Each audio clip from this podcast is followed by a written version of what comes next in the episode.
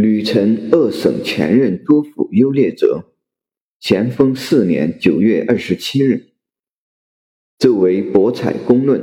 吕城二省前任督府优劣，公则奏闻，扬起圣见事。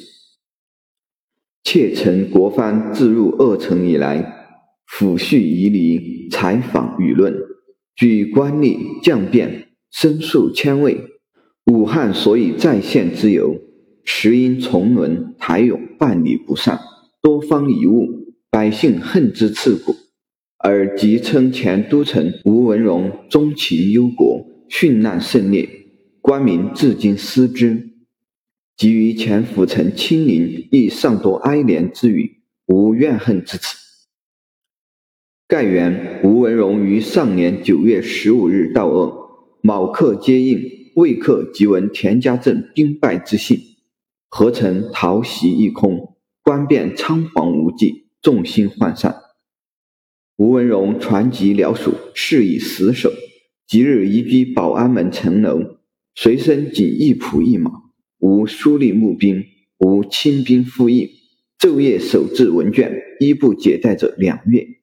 由是人心稍定，溃兵稍急，贼兵人退下游，不敢进犯鄂源。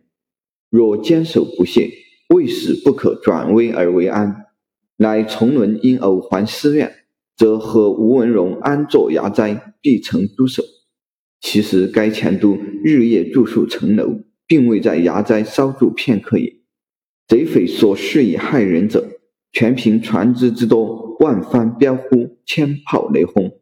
官军若无周师，虽有陆兵数万，亦熟视无可如何。自上年田家镇失防以后。吴文荣、江中元二人与臣往来书函，皆以筹办水师为第一要务。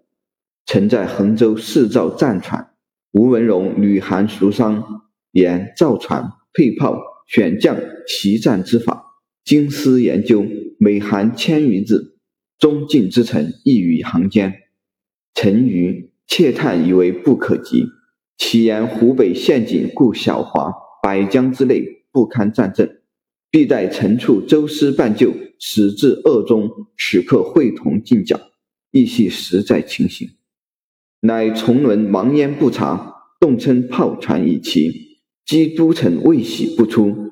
吴文荣素性刚介，深以未喜为耻，遂发愤出征，以屡溃杂收之兵勇，心目未习之小华，半月不及之想象，仓皇赴敌。有居者与出者不和。事事撤走，遂使都城之役全军溃败，湖北府县相继沦陷。盖为使非崇伦参合，清县犹以治之也。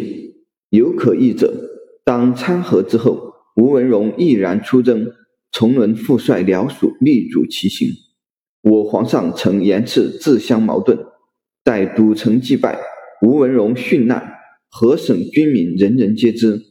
而从伦以不知下落入奏，不为排挤于生前，更负重伤于死后。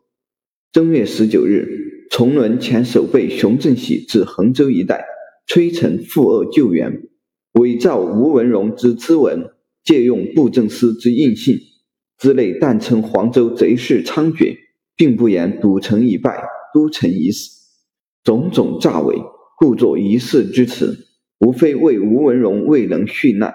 乌人大捷，始终杜害，曾不知其是何废场。臣国藩于九月二十一日至黄州，二十二日公议都城查看当日营盘地势，并记吴文荣之灵，细寻该处居民，言吴总督自到营以来，与尼深数尺，日日巡行各营，激励士卒。正月十五日见贼踏营盘四座，知势不可为。乃于雪泥之中北向九叩首，痛哭大呼曰：“吾以仰对圣朝！”遂自投塘水而死。其堂去营门不过六七丈，土人言其平日之勤苦，临终之忠愤，至今有流涕者，亦可见公道之不明也。吴文荣受三朝恩遇，为都府二十年，前此海棠溃绝，尚且慷慨激烈，投海捐躯。岂有全军覆没，反肯如忍偷生之理？幸乃圣明建造，优加续典，赐予美事。吴文荣得雪思耻，永贤感于九原。否则名节污秽，虽死犹有余愤矣。吴文荣寂寞，亲临帮办军务，崇伦又与之百般举语，求便兵以护卫而不与，求银两以致谢而不与。或军务不使闻之，或累月不相往还。亲临在长沙时，与臣言及从伦之多方撤走，台勇之做事不就，则为之追凶痛恨，怒之欲裂，未知成否入奏。大抵治军譬如治家，兄弟不和，则家必败；将帅不和，则军必败。一人而愿立众兄弟者，必非令子；一人而排挤众将帅者，必非良臣。上年张亮基欲以全力防田家镇，从伦既阻挠而不和，既又轻己吴文荣，旋又忌害亲邻，皆使嫌恨于地下。平心而论，二省前后溃败决裂之由，不能不太息痛恨于崇伦也。自贼据汉阳，汉口为老巢，由是西至宜昌，北至德安，南犯湘省，三次攻陷岳、长、李州，纵横百余州县，蹂躏待变，卢舍荡然，寸草不留。从伦必作一城，至往闻之，土匪掳掠亦自不问，所失国家土地，并不一一详奏。百姓之言皆曰：清巡抚在此。尚有兵勇驱贼之掳掠，尚有告示怜民之疾苦。从巡抚并告示而无知，全不恤我等为大清之次子矣。积怨如此，我皇上优容臣下，仅予革职。从伦稍有天良，亦当以一死图报。乃六月初二日，武昌城县，从伦随众军逃出，辗转偷生，反称革职回京，已于前一日先出二城。陈情转奏，身为封疆大臣，无论在官去官，死难是其本分，即不死亦不妨明言，何必稻田日月，会其城破逃生之罪？何人则虽死而犹污之，触己则苟活而不讳之，岂非无耻之有者哉？臣自入湖北境内以来，目击疮痍，博访舆论，莫不归罪于崇伦。以鲶鱼之成败始末，关系东南大局，不敢不据实履陈。